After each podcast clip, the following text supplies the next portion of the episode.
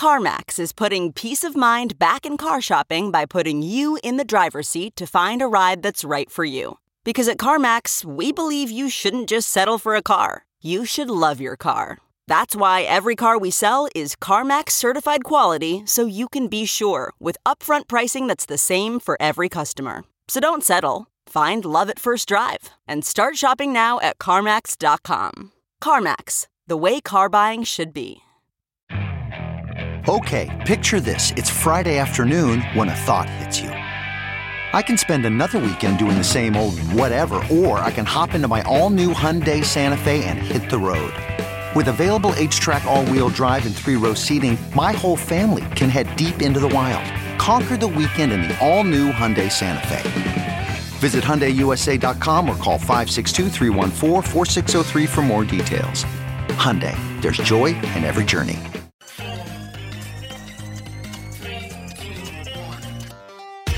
Welcome back to The Breakdown, an everyday analysis breaking down the most important stories in Bitcoin, crypto, and beyond with your host, NLW. The Breakdown is distributed by Coindesk. Welcome back to The Breakdown. It is Tuesday, March 3rd, and that means it is Super Tuesday. For those of you who are not in the US or just not following US politics, Super Tuesday is one of the most important days on the election primary schedule.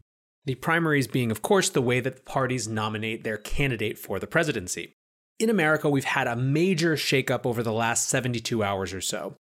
It had looked like a runaway train for Bernie Sanders, with maybe a little bit of a road bump in Mike Bloomberg, but on Saturday night, Joe Biden scored a huge victory in South Carolina. It was so big, in fact, that two of his opponents, Amy Klobuchar and Pete Buttigieg, both other contenders for the moderate opposition to the very progressive, the very left Bernie Sanders, dropped out of the race and threw their weight behind Biden. So, where we stand now in terms of the Democratic race is that there are two progressive and two moderate candidates left. There's Biden and Bloomberg, who are the moderates, and there are Sanders and Warren, Elizabeth Warren, who are the progressives.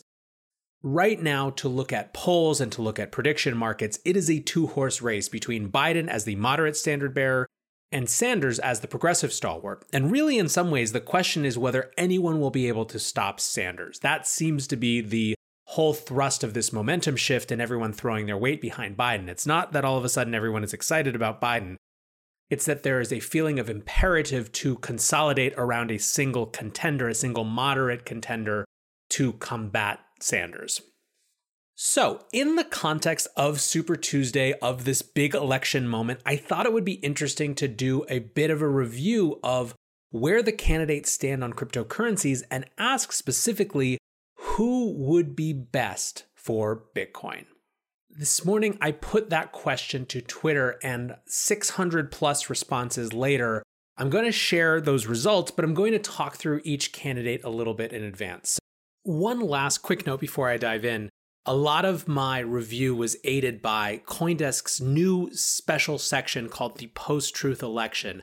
They just pushed this live today, and I actually had no idea this was coming. I think it's super cool that they put this together. They had essayists from both within the ranks of Coindesk journalists, but also people who are outside and just contributors like me to the Coindesk network of content came in and actually wrote up uh, different takes on individual candidates as well. So, highly recommend you go check out all of that coverage if you want to dive deeper into any of these individual candidates. This should be a fun one, even if it's not a particularly enlightening one. But either way, let's dive in.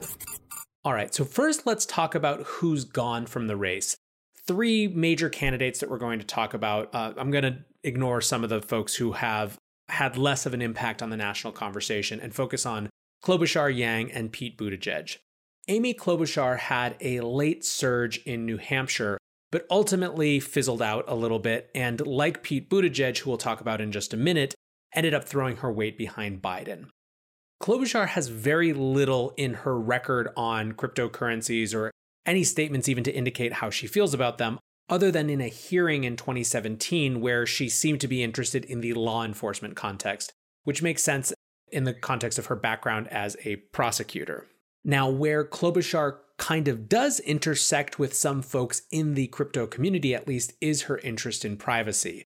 In a campaign speech, she said, For too long, the big tech companies have been telling you, don't worry, we've got your back, while your identities, in fact, are being stolen and your data is being mined. Our laws need to be as sophisticated as the people who are breaking them. So there's clearly some interest there. And what's more, this is backed up by the fact that she introduced or supported two bills around privacy in 2019. So clearly interest there. What this might mean is that if she does play a role in a future cabinet position or something like that, she may be an advocate for some of the types of privacy conversations that people in this crypto community are interested in having. Let's now shift over to Pete, Pete Buttigieg, Mayor Pete. Pete got into the national conversation in a big way when he started to show serious traction in Iowa.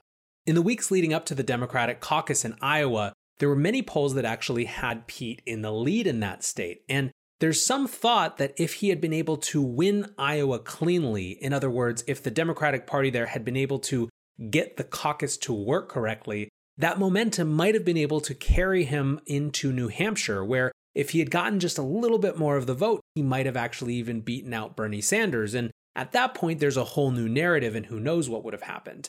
It seemed like when that didn't work, when the caucuses were such a catastrophic failure, when Pete announced victory days before we actually had results, he really lost the narrative and lost his chance. But either way, he was a contender, and it's worth looking at how he felt, how he thought about cryptocurrencies. Now, one thing that's for sure about Pete is that he was the darling of Silicon Valley. His fundraisers were largely from Silicon Valley. One of his major donors was David Marcus from Facebook, who's obviously the head of their Libra project. But he wasn't necessarily just in bed with tech. He had suggested that he wasn't sure that Facebook should be doing Libra when they had so many issues around privacy to deal with. And in general, privacy and data was Pete's big focus as it related to tech companies. As opposed to Elizabeth Warren, who made it an explicit point to go after Facebook and other tech giants and say they needed to be broken up, Pete said that there could be some argument to, but more or less positioned it as a last resort still, it was clear that he had knowledge of this, right? He talked about how Amazon preferences its own products through its algorithms over the brands that are on its platform that aren't owned by Amazon. So, really, in a lot of ways, we never got to know Pete's full feelings on cryptocurrencies. My guess is that because he was a very intelligent politician who probably didn't think that they particularly mattered to most of the people that he needed to win votes with early. So who knows exactly what type of force Pete might be in a potential future cabinet or even just in the context of endorsing and pushing a candidate. Last up among fallen candidates that we're going to talk about is our boy Andrew Yang, Yang Gang for life. Andrew Yang was by far and away the candidate who talked the most about cryptocurrencies. In fact, he was the only candidate to really have a real position on cryptocurrencies, to have strong articulated feelings to speak eloquently at national events about cryptocurrencies and about Bitcoin. He spoke recently and even during the Iowa campaigns to Joe Weisenthal on Bloomberg about Bitcoin and about how it would be very hard for the government to shut down Bitcoin, to stop Bitcoin, even if it wanted to. So, for crypto circles, this was the de facto candidate in many ways. Now, that wasn't always true. There are many who found his $1,000 for every citizen UBI proposal to be just another form of crazy socialism, and they weren't interested in that. But I think by and away, the most supported candidate, at least on an intellectual, philosophical level within the crypto community, was Andrew Yang. And in many ways, he doesn't really have a follow up. There are many people who thought that perhaps his support would just flow right into Bloomberg, being the other kind of pro business, business experienced, entrepreneurially experienced candidate in the race. But that just hasn't seemed to happen. In fact, when news reports came out that Bloomberg had courted Andrew Yang about a potential VP role, it seems like part of his reason for not really following up on that was that the Yang Gang just wasn't really excited about Bloomberg as a candidate. I do think that Yang strangely could have some impact on this election still. I think in one way that could be because someone might actually try to recruit him for one of these roles. I don't think that's crazy.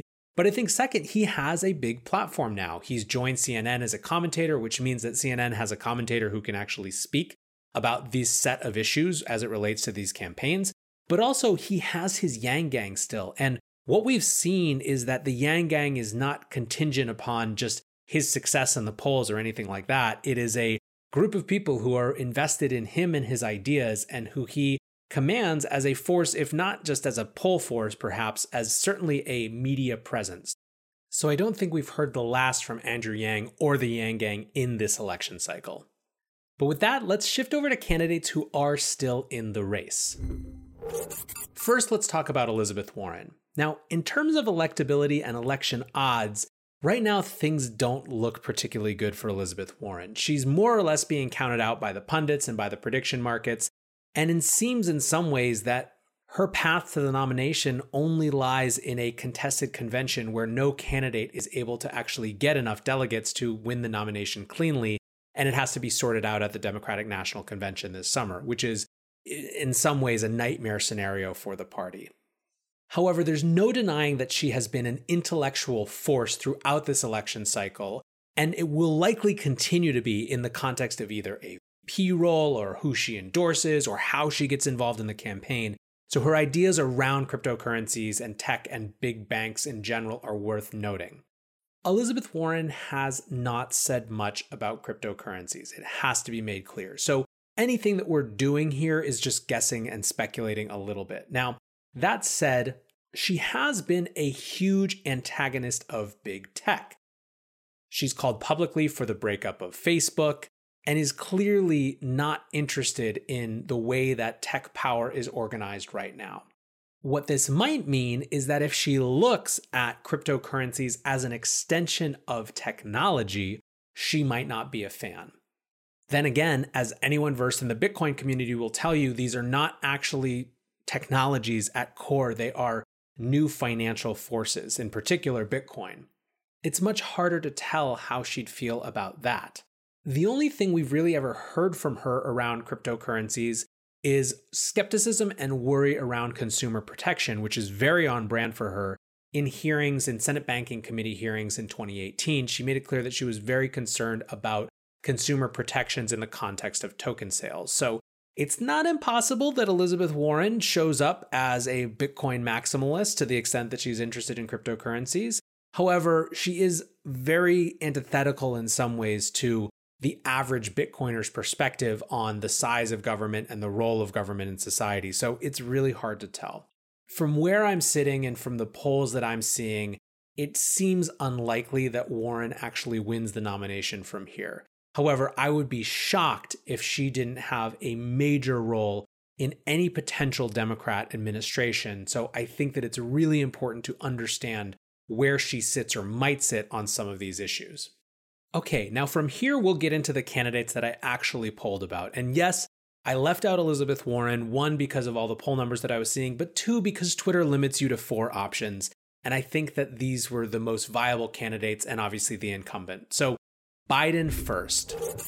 So again, the question, the poll that I asked on Twitter said, what US election outcome would be best for Bitcoin? Biden is currently sitting at 5.6 of the votes which is the lowest of the four options. Biden is the most center of the road, down the middle candidate in the race.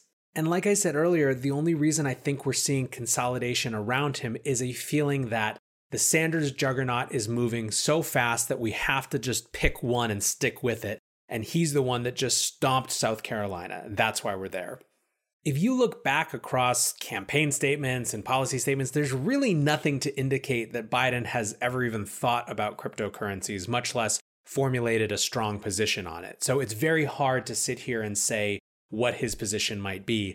I think probably the better way to understand what a Biden administration might be like for Bitcoin is just to say, what would the generic Democrat administration be like for Bitcoin? What would the generic Democratic administration be like for cryptocurrencies in general? My guess is that the 5.6% of people saying that he would be best for Bitcoin are basically just saying that it's best for Bitcoin if government more or less just doesn't pay any attention to it, because Biden seems clearly not to be. I could be wrong about that. There could be uh, multitudes lurking that I just haven't seen, but maybe let's shift off Biden because there's just not that much to say right now based on what we've seen. So, next up, let's talk about Bloomberg. Bloomberg is really, in some ways, the only other candidate who, as a candidate, has said anything about crypto. When he published his recent financial plan, he mentioned cryptocurrency and specifically standardizing regulation, making it clear from a regulatory standpoint as part of that platform. Now, there were people who were excited about that, right? Just having some clarity around how these assets are going to be treated and what they mean and what the US government thinks they mean would be really valuable, right? It would give entrepreneurs more license to actually figure out how they're going to respond and react, right? It would give us something to critique and fight against if we didn't like those designations, but at least it would be clarity versus the sort of clarity we have now, which is almost more just a presumed clarity or a look back and take the average of all the statements clarity or a pay a ton of money for expensive hourly lawyers to tell you what the clarity is clarity. The reality is, though, is that Bloomberg hasn't really captured the crypto community's attention like Yang did. We talked about this a minute ago when we were talking about Yang. It's not like a bunch of Yang people have then shifted over into the Bloomberg camp. Now, there are plenty of independents and independently minded people who are pro Bloomberg because they think he is going to be a technocrat administrator who keeps the economy going in a strong way. However, I, that's different than having a strong pro crypto candidate. I do think that what's more right now is that Bloomberg, from an electability standpoint, has completely lost the narrative. His debate performances have been not just underwhelming, but extraordinarily damning, right? There is a huge psychic fracture between the Bloomberg in the campaign ads that have been just absolutely everywhere thanks to his unlimited budget, and the Bloomberg that was seen on those debate stages.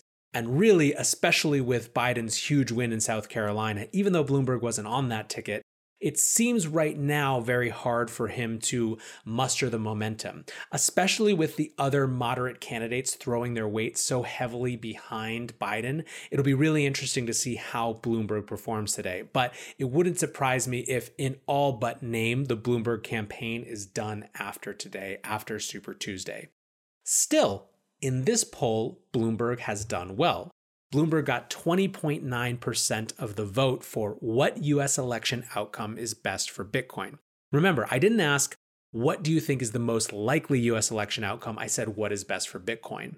In some ways, I actually think that this 20.9% is the cleanest and most consistent of any of the poll results. My feeling, and again, I could be wrong, but my feeling is that those 20.9% of people who say that Bloomberg would be best for Bitcoin in the context of US elections is that they think that Bloomberg would just provide a generally pro business, generally pro innovation, generally regulatory light type of administration in which Bitcoin and other cryptocurrencies could continue to grow and flourish sort of on their own terms, right? We might see some more pro business pro innovation officers in places like the SEC. We might see support for things like Hester Peirce's sandbox for securities and tokenized securities and tokens. So I think that while it's looking unlikely, like I said, those 21% of people who think that a Bloomberg would be good for crypto are seeing it in a pretty similar light of more or less just keeping hands off and making it maybe just a little bit better for crypto companies in general in the United States.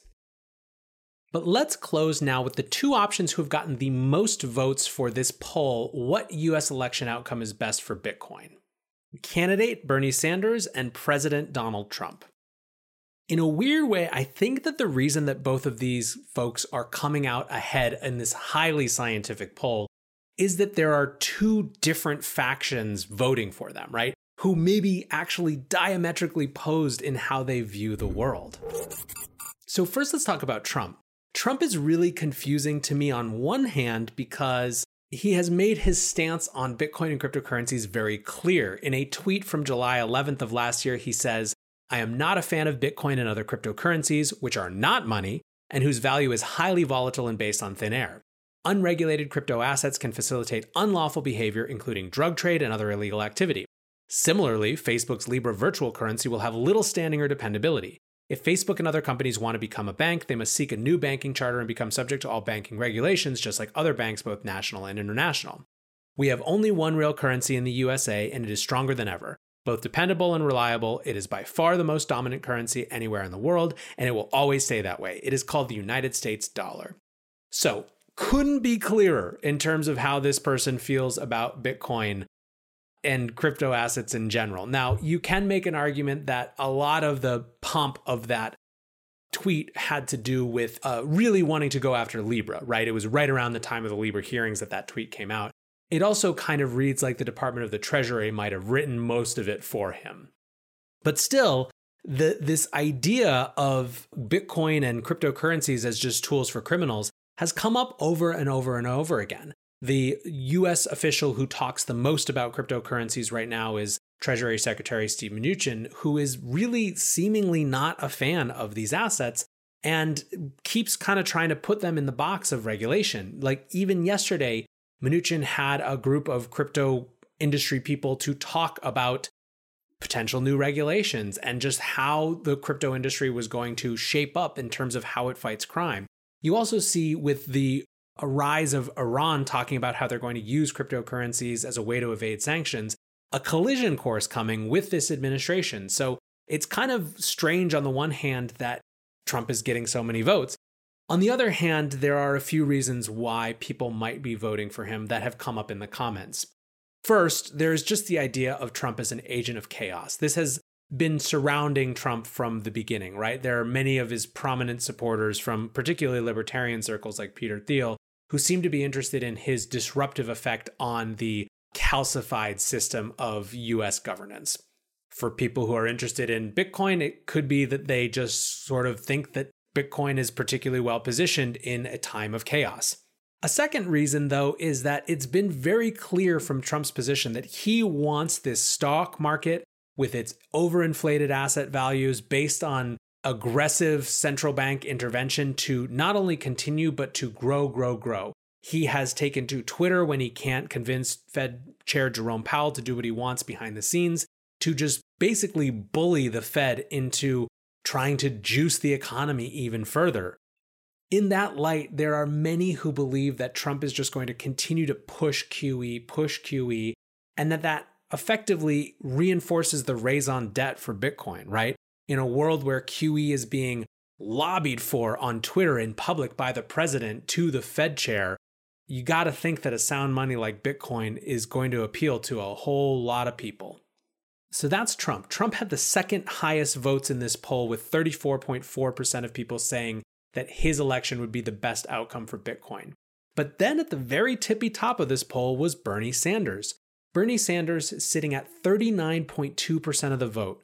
39.2% of people I polled, over 600 people at the time of this recording, said that Bernie Sanders' election would be the best outcome for Bitcoin. Now, this one was super surprising to me on some levels, but as I've watched people comment, I, really have come to, to believe that it's because there are exactly two different groups who have fundamentally different worldviews who are both arguing for this. On the one hand, are the folks who believe that Bernie Sanders embodies the values of Bitcoin, that Bitcoin is an anti elite technology that is a bank disruptor, that is an intermediary disruptor, that is a disintermediating force.